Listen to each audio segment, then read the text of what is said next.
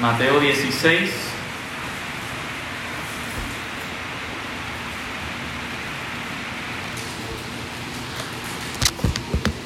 Mateo 16, del versículo 13 al verso 18.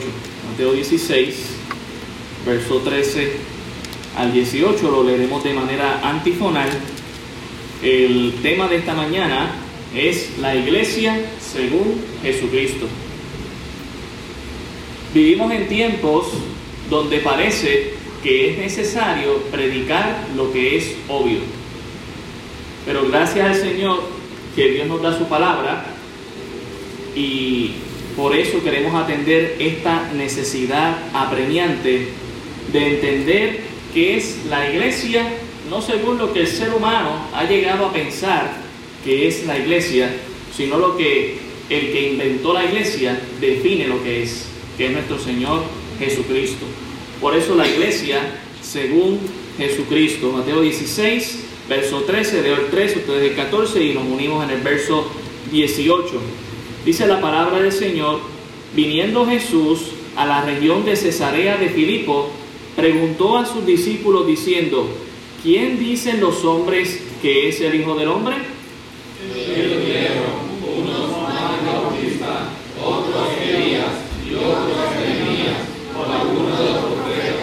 Él les dijo, ¿y vosotros quién decís que soy yo? Respondiendo Simón Pedro dijo, tú eres el Cristo, el Hijo del Dios viviente. Entonces le respondió Jesús, bienaventurado eres Simón, hijo de Jonás, porque no te lo reveló carne ni sangre, sino mi Padre que está en los cielos. Y yo también te digo que dijo Pedro, y sobre esta roca edificaré mi iglesia y las puertas del Hades no prevalecerán contra ella. Gracias Señor, te damos por tu palabra, porque ella nos muestra, Señor, tu voluntad, nos muestra y nos define los conceptos que necesitamos, Señor, entender de cómo deben operar las cosas para que todo marche bien, incluyendo esta institución que tú creaste, Señor, la iglesia. Te lo pedimos en el nombre de Jesús. Amén. Pueden tomar asiento, hermanos. El Señor lleva tiempo trabajando conmigo con que trajera esto a la congregación. Y la razón es porque hoy en día la gente tiene muchas ideas acerca de lo que es la iglesia. Y estas ideas han sido moldeadas principalmente por la falsa religión, han sido moldeadas por la historia que es manipulada por muchas personas con agendas escondidas y también porque la tradición que muchas personas han practicado les puede más que lo que dice la palabra de Dios. E incluso nuestra sociedad últimamente le quiere decir a la iglesia ¿Qué es lo que debe estar haciendo cuando es nuestro Señor, nuestro Señor Jesucristo quien nos dice cómo se debe correr la iglesia? Porque Él es quien la fundó.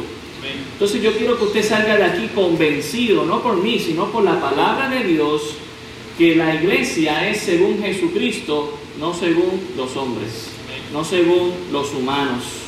Algunos piensan que la iglesia es un grupo de personas que realizan obras de caridad para el beneficio de la sociedad. Otros piensan que es un lugar de reunión donde se buscan beneficios personales a expensas de un Dios particular. Otros piensan que es un lugar para buscar suerte en la vida o solo para buscar ayuda cuando se tiene crisis solamente. Pero para ver realmente lo que es la iglesia, tenemos que ir a la palabra de Dios que es la fuente de la verdad. Jesús mismo afirmó, Padre, santifícalos en tu verdad, tu palabra es verdad. Y vamos a ir a esa verdad de la palabra de Dios en esta mañana. Y aunque el tema es amplio y no creo que pueda cubrir todos los puntos de lo que es la iglesia del Señor Jesucristo, la idea es que nos vayamos con este pensamiento. La iglesia es según Jesucristo y no según los humanos piensan. Si usted se va con eso hoy, ya podemos terminar la predicación. Mateo 16, 18, notemos eh, el énfasis aquí que hace Jesús. Y yo también te digo que tú eres Pedro, y sobre esta roca edificaré mi iglesia, y las puertas del Hades no prevalecerán contra ella. ¿Cuál es la roca? La roca es Cristo. Y aquí, ¿verdad? En el griego uno puede encontrar un juego de palabras, porque Pedro ciertamente significa Petra, que es roca, pero es roca pequeña. Y el Señor está hablando aquí de otra roca que es Él. Y lo que le está diciendo a Pedro es la confesión que tú has hecho, que se encuentra en el verso 16, ¿verdad? Cuando todos están, Él está preguntando a todos sus discípulos, ¿quiénes ustedes piensan que, que soy yo? ¿Qué dicen otros que soy yo? Y notemos que muchos tenían varias opiniones, como hoy en día hay mucha gente que tiene varias opiniones de qué es la iglesia y cómo debe funcionar y qué es lo que debe estar haciendo, ¿verdad? Pero notemos, ¿verdad? La confesión de Pedro en el verso 16. Respondiendo Simón Pedro dijo, tú eres el Cristo, el Hijo del Dios viviente. Esa es la roca, esa es la confesión. Pedro comprendió que Jesús es el Cristo, el prometido, allá desde Génesis 3.15, lo que los profetas prometieron, que vendría uno que salvaría a la humanidad de sus pecados, el Hijo del Dios viviente, porque el Padre se lo había revelado, nos dice ahí el verso 17 del Señor Jesucristo. Entonces el Señor une esa revelación que Dios le da a Pedro con la revelación de la iglesia. Cristo era ese prometido y la iglesia era ese misterio que en el Antiguo Testamento no se sabía lo que era. Había un misterio que había sido prometido por algunos profetas. Algo iba a venir. Y eso que iba a venir, iba a venir acompañado con el Señor Jesucristo, que es la iglesia. Dejando un momentito ahí el dedo, si usted quiere ir a Efesios el capítulo 5, Efesios 5, Efesios 5, el verso 32 precisamente nos habla de eso. Grande es este misterio, mas yo digo esto respecto de Cristo y de la iglesia. La iglesia es ese misterio revelado en el Nuevo Testamento. Y Cristo es quien la fundó ¿Y sabe qué? No solamente la fundó, también pagó por ella. Versículo 24 aquí en Efesios 5 dice, así que como la iglesia está sujeta a Cristo, así también las casadas lo estén a sus maridos en todo. Maridos, amad a vuestras mujeres, así como Cristo amó a la iglesia y se entregó a sí mismo por ella. Cristo se entregó por la iglesia, hermanos. Por ende, quien tiene todo el derecho para decirnos cómo debe trabajar y funcionar una iglesia es Jesús. Hemos dejado que el humanismo se meta en la iglesia. El Señor nos reprenda. Hemos dejado que filosofías huecas de este mundo se metan a la iglesia a decir cómo funciona la iglesia. El Señor nos reprenda. Cristo es la respuesta que nos debe decir cómo funciona la iglesia, qué es lo que tiene que estar haciendo la iglesia. Mire, y hay gente que tiene tremendas ideas, ¿sabe? Como muchos tenían tremendas ideas de quién era Jesús. Muchos decían que era Jeremías, otros decían que era Elías, otros decían que era Juan Bautista resucitado porque lo habían decapitado. Pero era el mismo Cristo, el mismo Cristo, hermanos. Así que Cristo junto con la iglesia son ese gran misterio revelado para nosotros. ¿Y sabe qué? Debemos entonces recordar algunos y otros quizás aprender el significado de la palabra iglesia. La palabra iglesia viene del griego eclesía y lo que significa es llamados a salir, es decir, una asamblea, una congregación que es llamada a salir fuera de este mundo. Si pudiéramos hablar en términos antiguos testamentarios, Dios llamó al pueblo de Israel iglesia, los llamó fuera de Egipto, vengan al desierto a adorarme a mí. Y ahora en el Nuevo Testamento, la iglesia tiene ese mismo concepto, es llamada fuera del mundo para reunirse en otro lugar que representa el reino de Dios para adorar a Dios. Le voy a decir qué jurisdicción tiene el gobierno en la iglesia. Ninguna. Este es el reino de Dios. Usted entró por esa puerta, aquí se habla de Dios.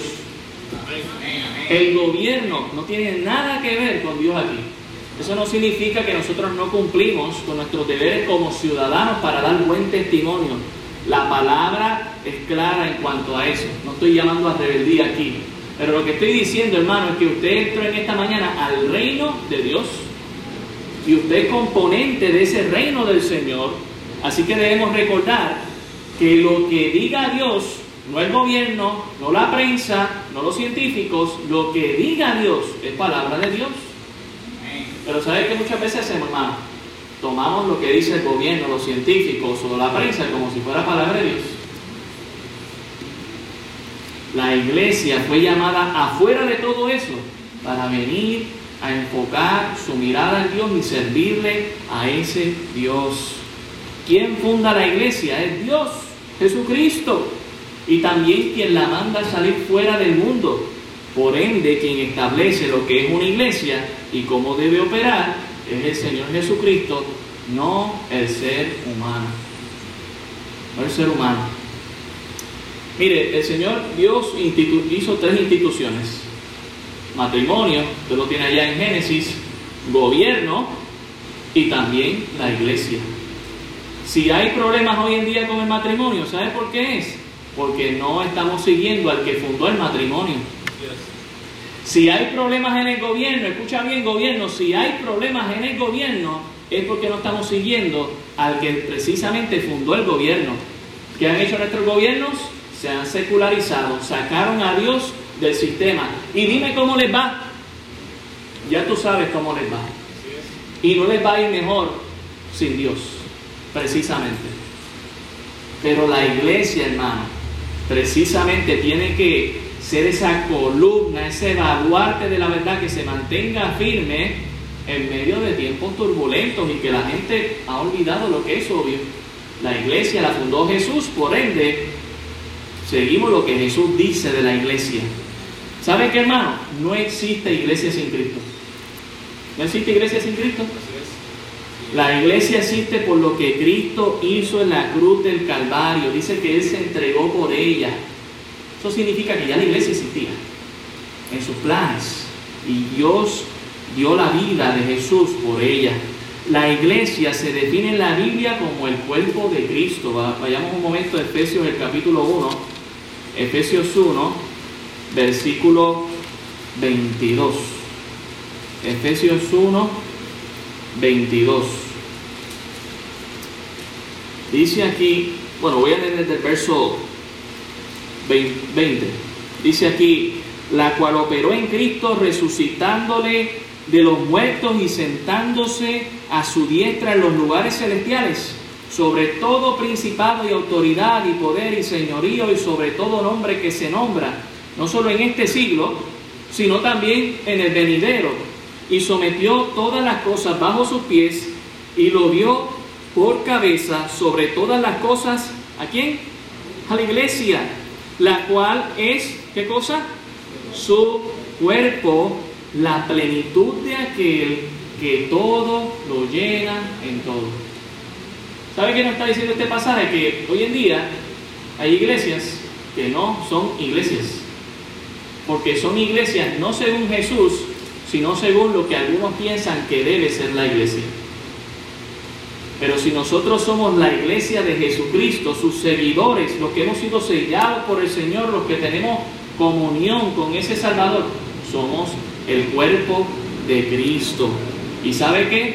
La última vez que vi un cuerpo seguía a la cabeza. Porque un cuerpo sin cabeza, bueno, yo he visto lagartijas que se quedan sin cabeza y lo único que hace es mover la cola de un lado para otro hasta que se muere.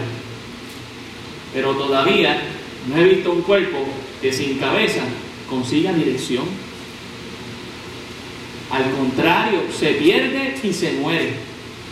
Por eso usted ve tanta iglesia muriendo, tanta iglesia desapareciendo, porque no tienen a la cabeza que es Cristo. Hermanos, la iglesia es según Cristo y Él es la cabeza, nosotros el cuerpo. Pues el cuerpo ¿qué hace? Sigue lo que dice quién.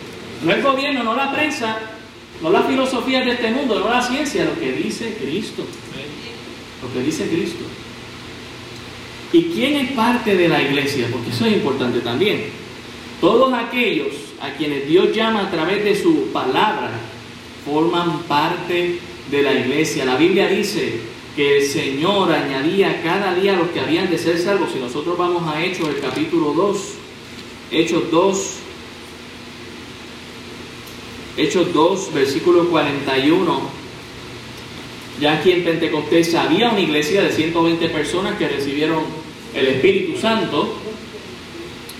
Y sucede algo más tarde, luego de una predicación que Dios dirige a Pedro a dar. Hechos 2.41 dice, así que los que recibieron su palabra fueron bautizados y se añadieron aquel día como tres mil personas. ¿Y qué hacía esta iglesia? ¿Cuál era su programa? Versículo 42. Y perseveraban en la doctrina de los apóstoles, en la comunión unos con otros, en el partimiento del pan y en las oraciones. Y por hacer eso, notemos el verso 43, y sobrevino temor a toda persona y muchas maravillas y señales eran hechas por los apóstoles. Todos los que habían creído estaban juntos y tenían en común todas las cosas y vendían sus propiedades y sus bienes y los repartían a todos según la necesidad de cada uno y perseverando unánimes cada día en el templo y partiendo el pan en las casas comían juntos con alegría y sencillez de corazón, alabando a Dios y teniendo favor con todo el pueblo. Y el Señor añadía cada día a la iglesia los que habían de ser salvos. ¿Quiénes son parte de la iglesia? Aquellos que reciben la palabra del Señor. Son convencidos por el Espíritu Santo de que necesitan a Cristo en sus vidas. Reciben al Señor y forman, miren, en ese momento dice Efesios 1.13 que son sellados por el Espíritu Santo. Y nos dice allá en 1 Corintios 12.24 que entonces viene lo que es el bautismo del Espíritu Santo, que es nada más y nada menos que usted es añadido al cuerpo de Cristo. Y una vez usted es añadido al cuerpo de Cristo, eso significa que usted es parte de la iglesia. Iglesia por la que un día nuestro Señor Jesucristo viene. En Hechos 5.14, note lo que dice. Hechos, eh, Hechos 5, el verso 14. Dice, y los que creían en el Señor aumentaban más gran número así de hombres como de mujeres. También en el capítulo 11, versículo 24 de Hechos, Hechos 11, 24,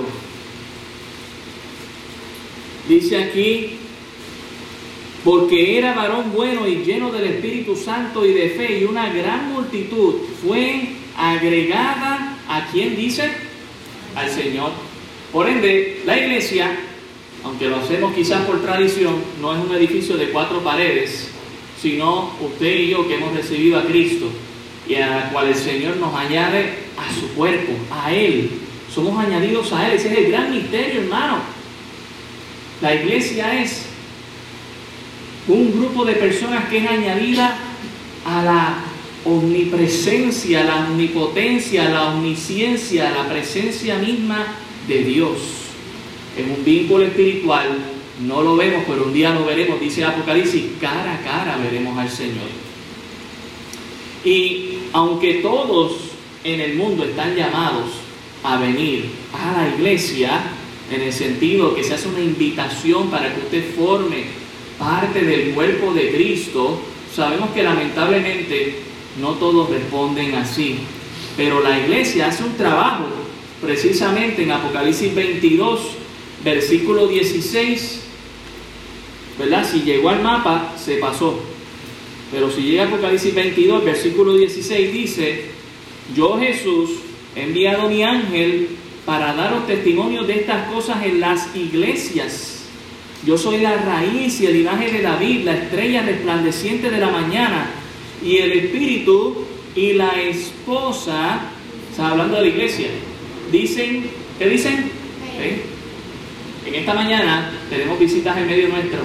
Queremos invitarle a que usted se humille a la presencia del Señor, reciba a Cristo y se añada a la iglesia. Es la mejor decisión que usted puede tomar en su vida. La iglesia no es un club social, la iglesia no es un, no es un grupo élite, la iglesia somos todos nosotros aquellos que hemos pecado y que hemos reconocido en nuestro pecado, en nuestra insuficiencia, con nuestras malas obras y buenas obras que mezclamos, pero con todo ello sabemos que no nos podemos salvar, que necesitamos a Cristo en nuestra vida. Y pedimos al Señor, Señor, sálvanos. La iglesia no es un museo de santos, es un hospital de pecadores. Ven, te decimos en esta mañana a Cristo Jesús.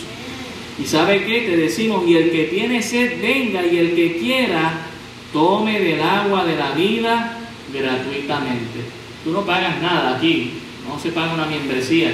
Ah, pero ustedes dan ofrendas, sí, eso es una acción exclusiva de cada miembro de esta iglesia, que en responsabilidad con Dios y compromiso con la iglesia da algo para el Señor.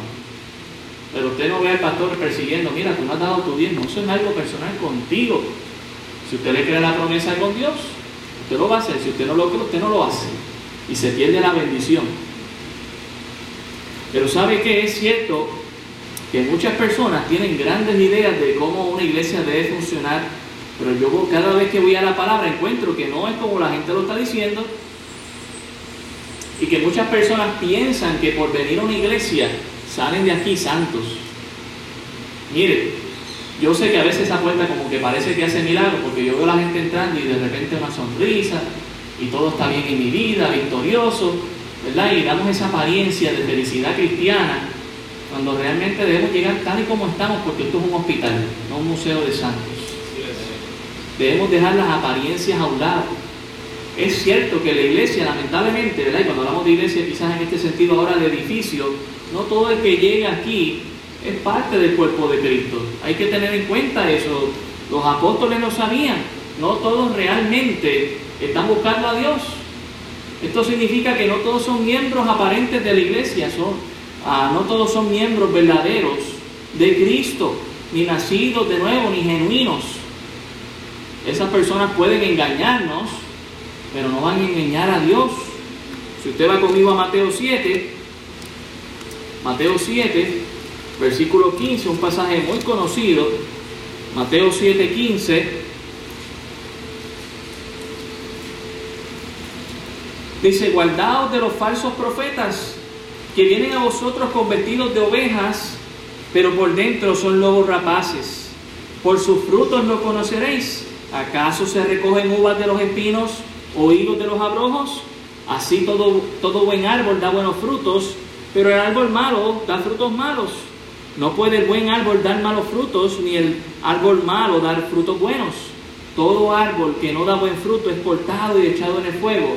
Así que por sus frutos los conoceréis. No todo el que me dice, Señor, Señor, entrará en el reino de los cielos, sino el que hace la voluntad de mi Padre que está en los cielos. Y precisamente quiero atender ese tema de la iglesia Señor, según Jesucristo, porque entonces tenemos gente no convertida a Cristo que llega a la iglesia y trae su idea de cómo una iglesia debe funcionar. Pero precisamente cuando Cristo venga, no van a entrar al reino de los cielos. Yo quiero asegurar que la iglesia de Cristo cumpla con la perfecta voluntad de Dios. Lo que diga Dios, lo que vamos a hacer. Usted podrá tener buenas ideas y yo también, pero vamos a hacer lo que dice Dios en su palabra. Punto. Y sabe que por hacer eso vamos a ser bendecidos. Dice aquí que el que hace la voluntad del Padre que está en los cielos, ese es el que Dios viene a salvar. Miren, Mateo 13, 24, Mateo 13, 24, también una enseñanza acerca de esto. Dice aquí lo siguiente, para que estemos conscientes de que lamentablemente es verdad, no todo el que está clamando a Dios conoce a Dios realmente. Mateo 13, 24 dice, les refirió otra parábola diciendo, el reino de los cielos es semejante a un hombre que sembró buena semilla en su campo, pero mientras dormían los hombres vino su enemigo y sembró cizaña entre el trigo y se fue. Y cuando salió la hierba y dio fruto, entonces apareció también la cizaña. Vinieron entonces los siervos del padre de familia y le dijeron, Señor, ¿no sembraste buena semilla en tu campo? ¿De dónde pues tiene cizaña? Él les dijo, un enemigo ha hecho esto. Debemos estar conscientes que la razón por la que hoy en día estamos predicando lo que es obvio, que la iglesia debe ser según Jesucristo, es porque precisamente el enemigo metió la cizaña. Y como pastor es mi deber alentarnos de que nosotros debemos hacer lo que parece obvio. La iglesia corre según lo que Jesús diga y punto. Porque el enemigo ha metido su cizaña. Dice el verso 28, le dijo, un enemigo ha hecho esto y los cielos le dijeron, ¿quieres pues que vayamos y la arranquemos? Sacamos a aquellos que no son miembros. Él les dijo, no, no sea que al arrancar la cizaña arranquéis también con ella el trigo. Dejad crecer juntamente lo uno y lo otro hasta la siega. Y al tiempo de la siega, yo diré a los segadores, recoged primero la cizaña y atadla en manojos para quemarla, pero recoged el trigo en mi granero. ¿Sabe quién sí va a hacer la diferencia? Los ángeles escogidos de Dios cuando vengan por los suyos y no por los que no son de Dios. Por lo tanto, la perfecta voluntad de Dios es que la totalidad de la iglesia sea verdadera y que esa iglesia conozca quién es la cabeza y siga esa cabeza que es Cristo. En segunda de Timoteo, el capítulo 2, segunda de Timoteo, el capítulo 2, versículo 19, dice lo siguiente. Segunda de Timoteo 2.19. Dice, pero el fundamento de Dios está firme, teniendo este sello. Conoce el Señor a los que son suyos y apártese de iniquidad todo aquel que invoca el nombre de Cristo. La iglesia no está para coquetear con el mundo, ni va a aceptar las filosofías del mundo, ni va a aceptar el conocimiento de este mundo, porque nosotros tenemos sabiduría y poder de Dios. Y el Evangelio, que es el mensaje de poder eterno, no nos, no nos causa vergüenza. Al contrario, nos da valentía porque es la pura verdad de Dios. Como dicen muchos analistas, el tiempo nos dará la razón. Y es importante que entendamos que el concepto iglesia es el cuerpo de hermanos que unidos con el mismo propósito venimos y adoramos a la cabeza que es Cristo. Y no debemos confundir, ¿verdad? Y esto fue algo que pasó mucho durante la pandemia y mire lo que pasa. Vamos a Romanos capítulo 16. Romanos 16. Usted debe entender que en el contexto de la iglesia primitiva estaban en persecución los cristianos, los buscaban para matarlos. Y más en estos días, donde se escriben estas cartas, porque Nerón había quemado a Roma y su chivo expiatorio fue, la iglesia lo hizo, persíganlos y mátenlos. Roma acusaba falsamente a los cristianos de caníbales porque se escuchaba decir, ellos comen carne y beben sangre, ¿verdad? Hablando de lo que es el cuerpo de Cristo, que es el pan y el jugo de la vid. Pero ellos no malinterpretaban. Ellos hacen cosas perversas. Hermanos con hermanas se casan en Cristo. ¿Ok? Así que ciertamente había una persecución. Así que no podían de manera como usted y yo, gracias a los derechos que tenemos hoy en día, de libremente tener un edificio donde ponemos primera iglesia autista de Cataño y el que quiera entrar entre y no tenemos ni guardia porque tenemos unos derechos, pero en aquellos tiempos tenían que salir corriendo y tenían que esconderse por su vida. Y en Romanos 16.3 nos muestra una realidad que se repite a lo largo de la iglesia primitiva. Romanos 16.3 dice, saludad a Priscila y Aquila, mis colaboradores en Cristo Jesús, que expusieron su vida por mí, a los cuales no solo yo doy gracias, sino también todas las iglesias de los gentiles. Saludad también a la iglesia de su casa. Y ahí voy con esto, porque hay muchos versículos en la Biblia que hablan de iglesias en casa. Con mucho respeto, hermano, le digo que su casa no es una iglesia porque usted sea parte de esta iglesia. Lo que pasa es que ellos no se reunían como usted y yo nos reunimos hoy. Usted viene a ser iglesia cuando usted se reúne con los hermanos en Cristo. Usted no es iglesia solo. Usted es iglesia con los hermanos en Cristo. Cuando usted se reúne con ellos. Así que en la pandemia no se multiplicaron las iglesias, al contrario, lamentablemente muchas desaparecieron porque precisamente no eran iglesias.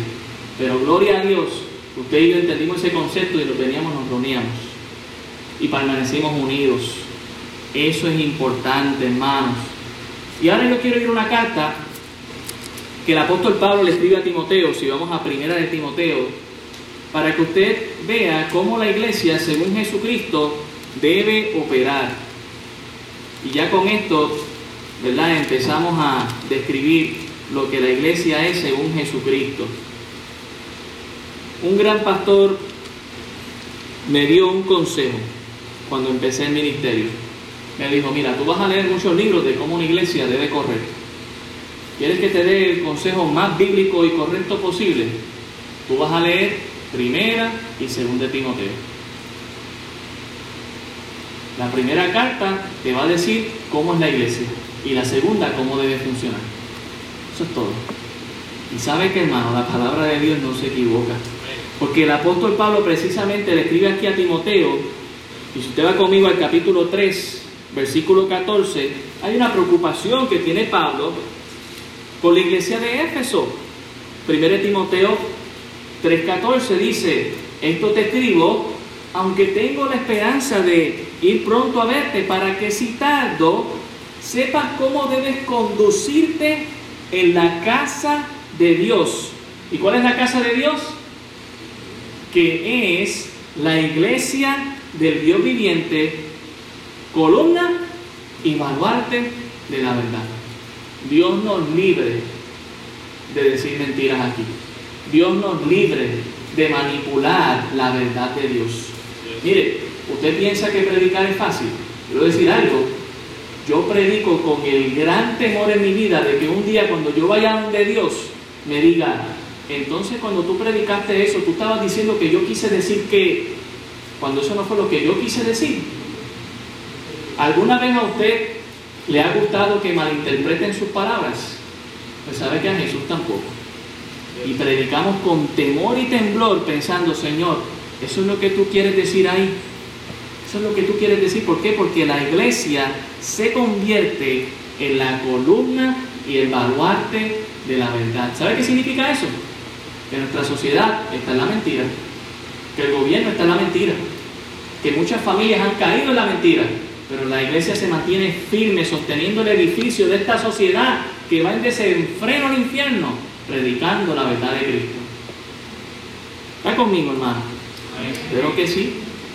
Este verso nos menciona que Pablo, dirigido por el Espíritu Santo, le estaba diciendo lo que debía ocurrir en la iglesia.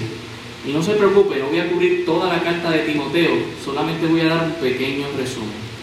En el capítulo 1, en el versículo 3, nos dice algo.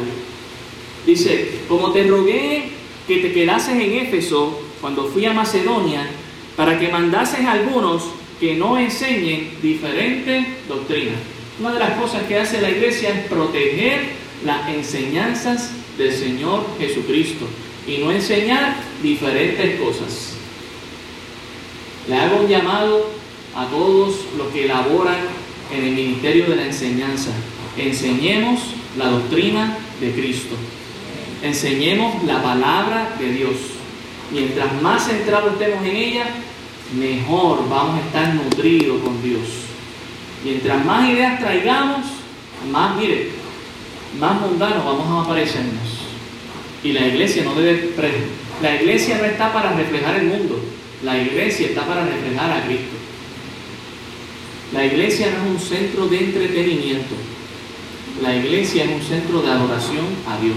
¿Usted quiere entretenerse?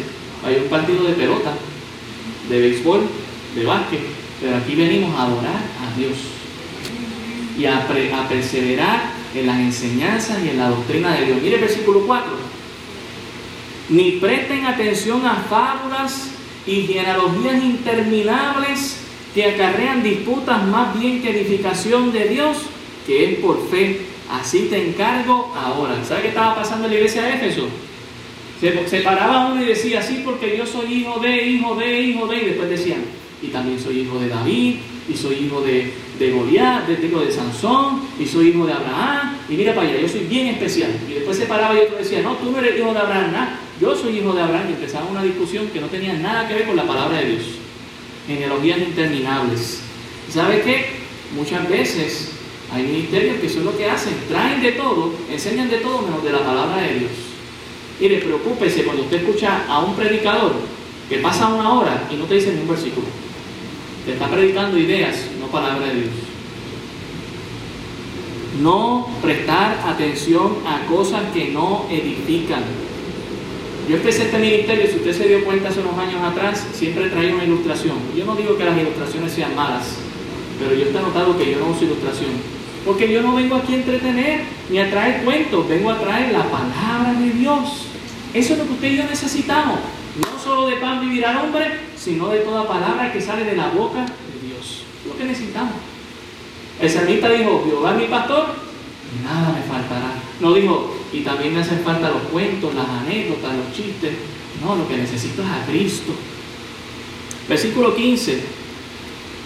Dice, palabra fiel y digna de ser recibida por todos, que Cristo Jesús vino al mundo para salvar a los pecadores, de los cuales soy el primero. Lo que todos deben escuchar en la iglesia es que Jesús vino a salvar pecadores. Jesús vino por ti, amigo que me escuchas, hermano que me escuchas. Jesús es ese pastor que dejó 99 ovejas y te fue a buscar a ti que estabas perdida. Jesús es esa mujer que cuando se le perdió la moneda, barrió la casa entera hasta encontrarla. Jesús es ese padre que cuando el hijo pródigo se fue hizo todo lo que hizo y volvió, lo recibió gozoso y hasta hizo fiesta con él porque volvió a casa. Y qué bendición saber que ha vuelto a casa. Jesús vino a buscarte y a salvarte. Eso es lo que debes saber. Verso 17. Por tanto, al Rey de los siglos, inmortal, invisible, al único y sabio Dios sea honor y gloria por los siglos de los siglos. Amén. La iglesia viene a adorar, a honrar, a glorificar al Rey de Reyes, que es nuestro Señor Jesucristo. Pero cuando yo escucho a alguien que dice, ay, ese corito no me gusta, yo digo, bueno, ¿y a quién venimos a alabar? ¿A usted o a Dios? Ay, esa predicación, esa palabra, no, no me cayó bien. ¿Venimos a predicar la palabra de Dios y honrarle o, o venimos que usted se siente cómodo? Precisamente el objetivo de la predicación muchas veces es causar incomodidad a tal punto que vengamos al altar a rendirle cuentas a Dios.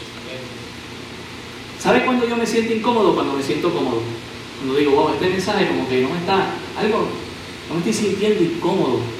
Dios no me está, parece que llamando, no, la palabra de Dios, si se predica fielmente, nos va a crear una sensación de incomodidad. Nos va a herir, como, decir, como leíamos en el pasaje de Oseas pero para curarnos y vendarnos, hermano. Dios quiere bendecirte. En el capítulo 2, en el versículo 1, hay mucho que decir de este tema, pero usted lo puede ver. Exhorto ante todo a que se hagan rogativas, oraciones, peticiones y acciones de gracias por todos los hombres. ¿Qué quiere convertir la cabeza con el cuerpo? Quiere convertirlo en un lugar de comunicación. Venimos aquí y una de las cosas más importantes que venimos a orar con Dios. ¿Sabe cómo su cuerpo funciona, hermano? Funciona cabeza y cuerpo. Sistema nervioso central en el cerebro. Y el cerebro le envía a usted mensajes al cuerpo para que mueva las manos o los pies, para que empiece tal cosa o aquello, lo otro. Funciona porque hay un cerebro que está enviando mensajes. Que sabe que Cristo es esa cabeza. Está enviando mensajes para que usted y yo sigamos lo que la palabra de Dios dice. ¿Y sabe qué? Una de las maneras de hacerlo es comunicándonos con Dios, la oración. El culto más especial que tiene esta congregación es el culto de oración.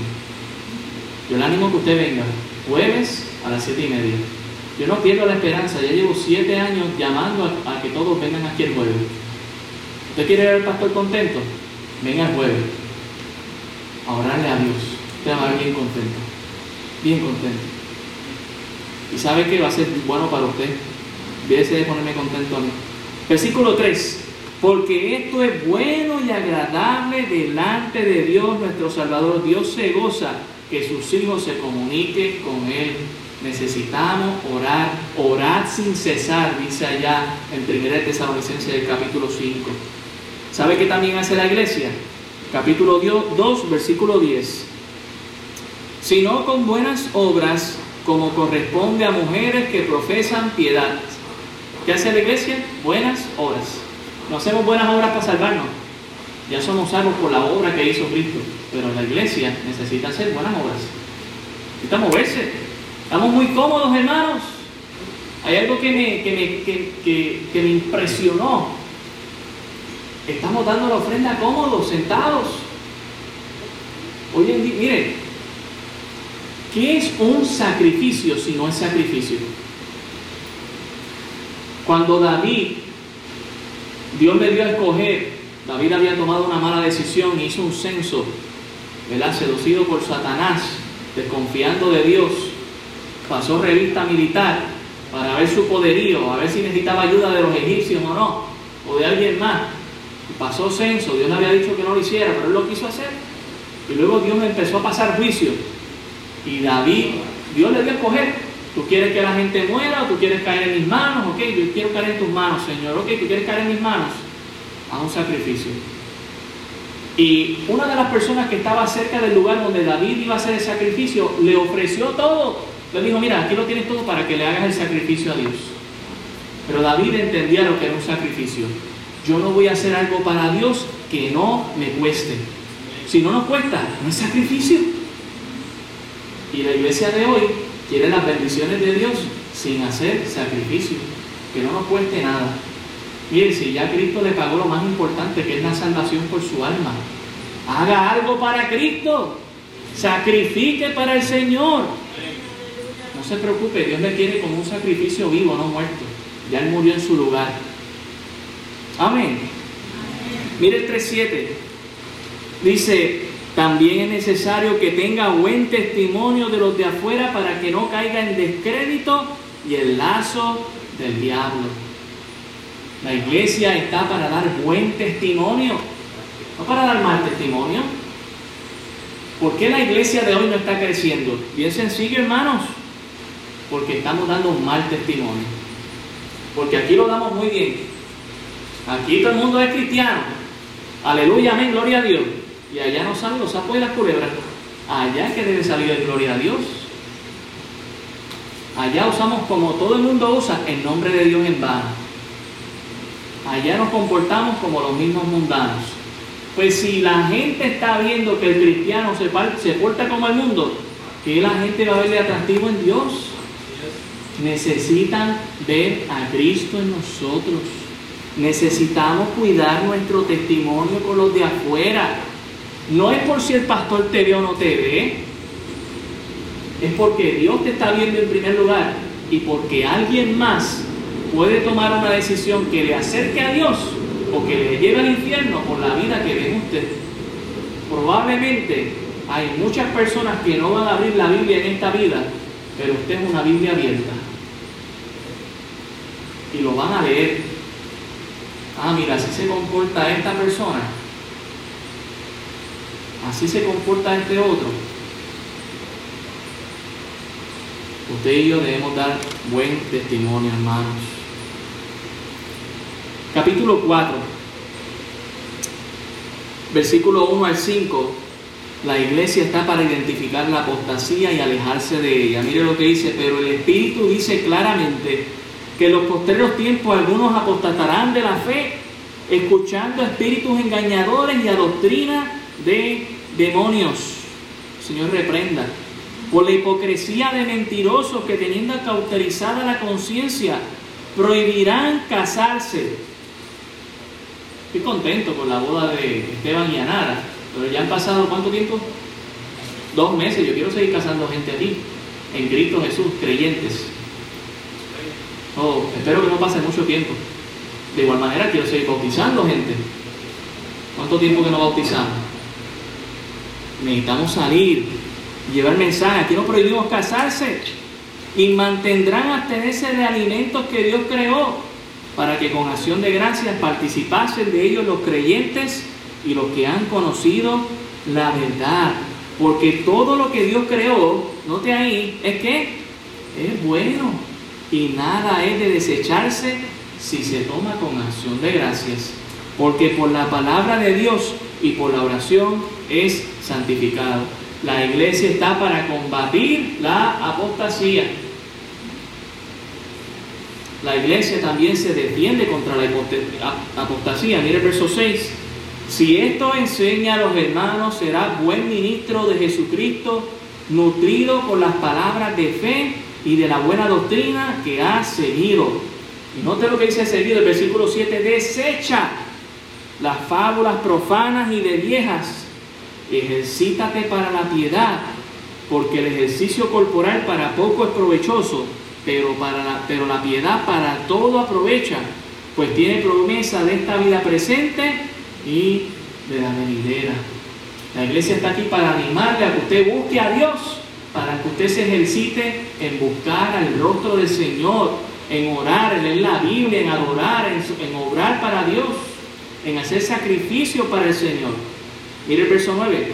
Palabra fiel es esta y digna de ser recibida por todos, que por esto mismo trabajamos y sufrimos oprobios no me gusta, pastor. Bueno, o coges el combo o no lo coges. Trabajo y sufrimiento. Pero ya Cristo sufrió lo más grande, hermanos. Y usted y yo sabemos que Cristo mismo nos prometió sufrimiento. En el mundo tendréis aflicción, pero confiad en mí, yo he vencido al mundo. ¿Qué más nos dice aquí? Versículo 11, versículo 10 que por esto mismo trabajamos y sufrimos oprobios porque esperamos en el Dios viviente, que es el Salvador de todos los hombres, mayormente de los que creen. Esto manda y enseña. Verso 12, ninguno tenga en poco tu juventud, sino sea ejemplo de los creyentes en palabra, conducta, amor, espíritu, fe y pureza. La iglesia existe para que usted y yo podamos modelarles a otros lo que es dar un buen testimonio y todo lo que conlleva, que animemos a nuestros hermanos en Cristo en qué? En que nuestros pensamientos son puros, en que tenemos una buena conducta. No venimos a exhibirnos como si fuera un museo de santos, pero a animar a otros. Wow, este hermano, esta hermana me impacta por su testimonio, por su conducta. Yo quiero hacer lo mismo. Y no por envidia, sino porque quiero agradar al Señor. Verso 13, entre tanto que voy, ocúpate la lectura, la exhortación y la enseñanza. Dice que aquí que me ocupen otras cosas. Mire que hay un montón de cosas que se intentan en las iglesias. Aquí me dice, ocúpate, lectura, exhortación, enseñanza. Parece un programa hoy en día poco atractivo, pero yo sé algo que dice la palabra de Dios. La palabra de Dios es poder de Dios. Quizás no te va a ser muy divertido, pero es lo que tú necesitas. Verso 14, no descuides el don que hay en ti, que te fue dado mediante profecía con la imposición de las manos del presbiterio. Ocúpate en estas cosas, permanece en ellas, para que tu aprovecho sea manifiesto a todos. Ten cuidado de ti mismo y de la doctrina persiste en ello, pues haciendo esto te salvarás a ti mismo y a los que te oyeren. ¿Y sabe hasta qué momento? Bueno, voy a mencionar dos cosas más. Mire, por el tiempo tengo que brincar. Primero Timoteo 6.2. Primero Timoteo 6.2.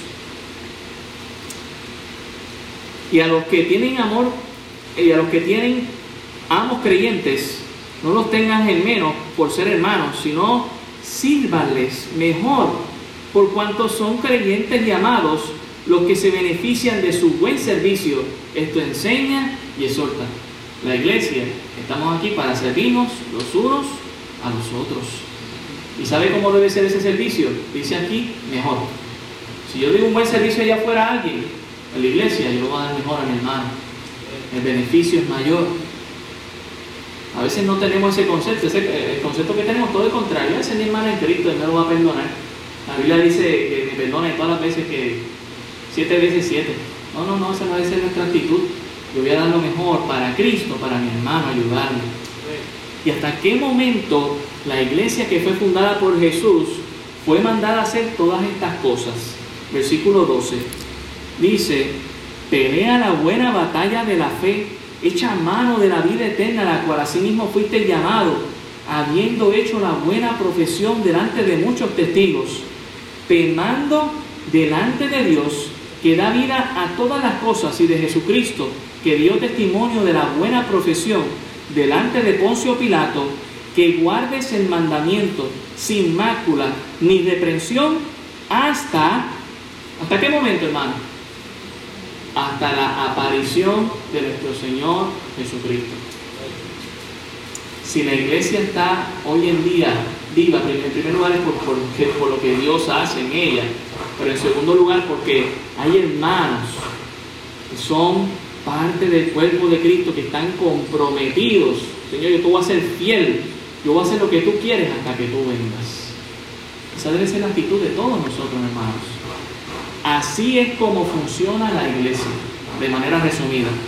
Yo sé que muchos podemos tener muchas tremendas ideas y mire, algunas hasta las podemos implementar, pero nuestra prioridad es honrar a Dios, es servirle a Dios porque a Él es a quien le vamos a dar cuenta. Él es la cabeza. No soy yo como pastor, no son los líderes, es el Señor Jesucristo. A Él es que le vamos a rendir cuenta. La iglesia, el Señor Jesucristo, por más obvio que parezca, sigue a Jesús. No sigue a hombres, no sigue ideas, no sigue a este mundo. Cuando usted viene aquí, usted entró al reino de Dios. Usted viene a servir, a adorar, a glorificar, a honrar al Señor a dar sacrificio al Señor. ¿Y sabe qué? Que cuando hacemos eso para Dios, entonces obtenemos la parte que nos gusta a todos, las bendiciones, las promesas que Dios ha hecho para su pueblo. Pero hoy en día la iglesia está teniendo muchos problemas porque se ha olvidado de quién es la cabeza. No es ni usted ni soy yo, es Cristo. Vamos a seguirle, vamos a honrarle, Vamos a hacer las cosas según, mire, ay, pero es que Jesús no me dijo cómo hacerlo. Sí, sí nos dijo cómo hacerlo. Y fue claro para bendecir nuestras vidas, hermanos. Ay, pero es que eso suena anticuado. No, no es anticuado, es eterno. Porque ¿sabe qué? La misericordia de Dios es desde la eternidad hasta la eternidad. ¿Sabe sobre quiénes? Sobre los que le temen. Es decir, que Dios, cuando vio, ¿verdad? Usted sabe que Dios no vive en el tiempo, ni en el pasado, ni en el presente, ni en el futuro. Él está fuera de todo eso. Cuando Él vio nuestro futuro, Él pudo haber dicho, esto no va a existir, yo voy a hacer otra cosa. O mejor ni los creo. Pero como la misericordia de Dios es desde la eternidad, por eso usted y yo estamos aquí esta mañana, hermanos. Y no estamos aquí solamente, sino que ya por fe estamos caminando con Él en los lugares celestiales que un día vamos a estar. Es que ciertamente, hermanos, queremos seguir las cosas como Dios, como Jesús nos las indica. Le animo, le exhorto a que no se deje convencer por cómo el mundo nos dice que la iglesia debe ser, sino que usted esté completamente convencido de que debemos ser la iglesia que Jesús quiere. Porque precisamente Él es la cabeza, Él es el novio, nosotros, la iglesia, somos la novia de Cristo. Y ya Él lo ha dado todo, dio su propia vida por usted y por mí. Y nos dio esperanza, no se quedó muerto, Él no nos dejó viuda, Él resucitó. ¿Y sabe qué? Un día nos ha prometido resurrección a nosotros y vamos a heredar todas las cosas juntamente con Él. Voy a terminar con este testimonio. Los otros días por poco yo me muero.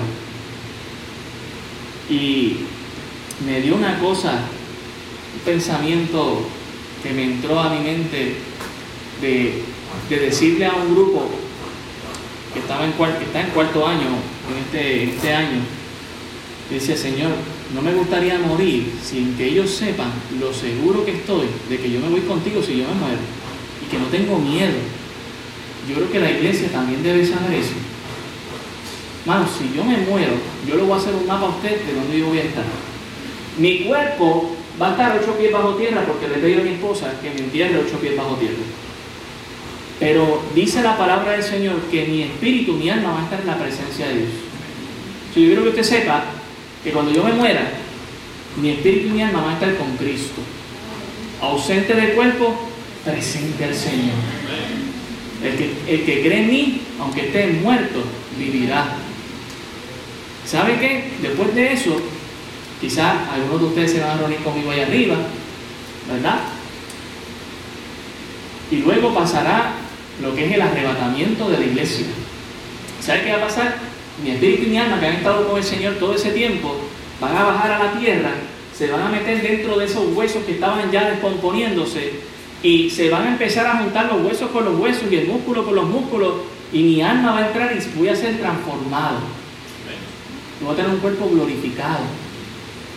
Y en ese suceso nos vamos con Cristo para el cielo. Dice que con Él estaremos por siempre. Nunca más nos vamos a separar de Cristo.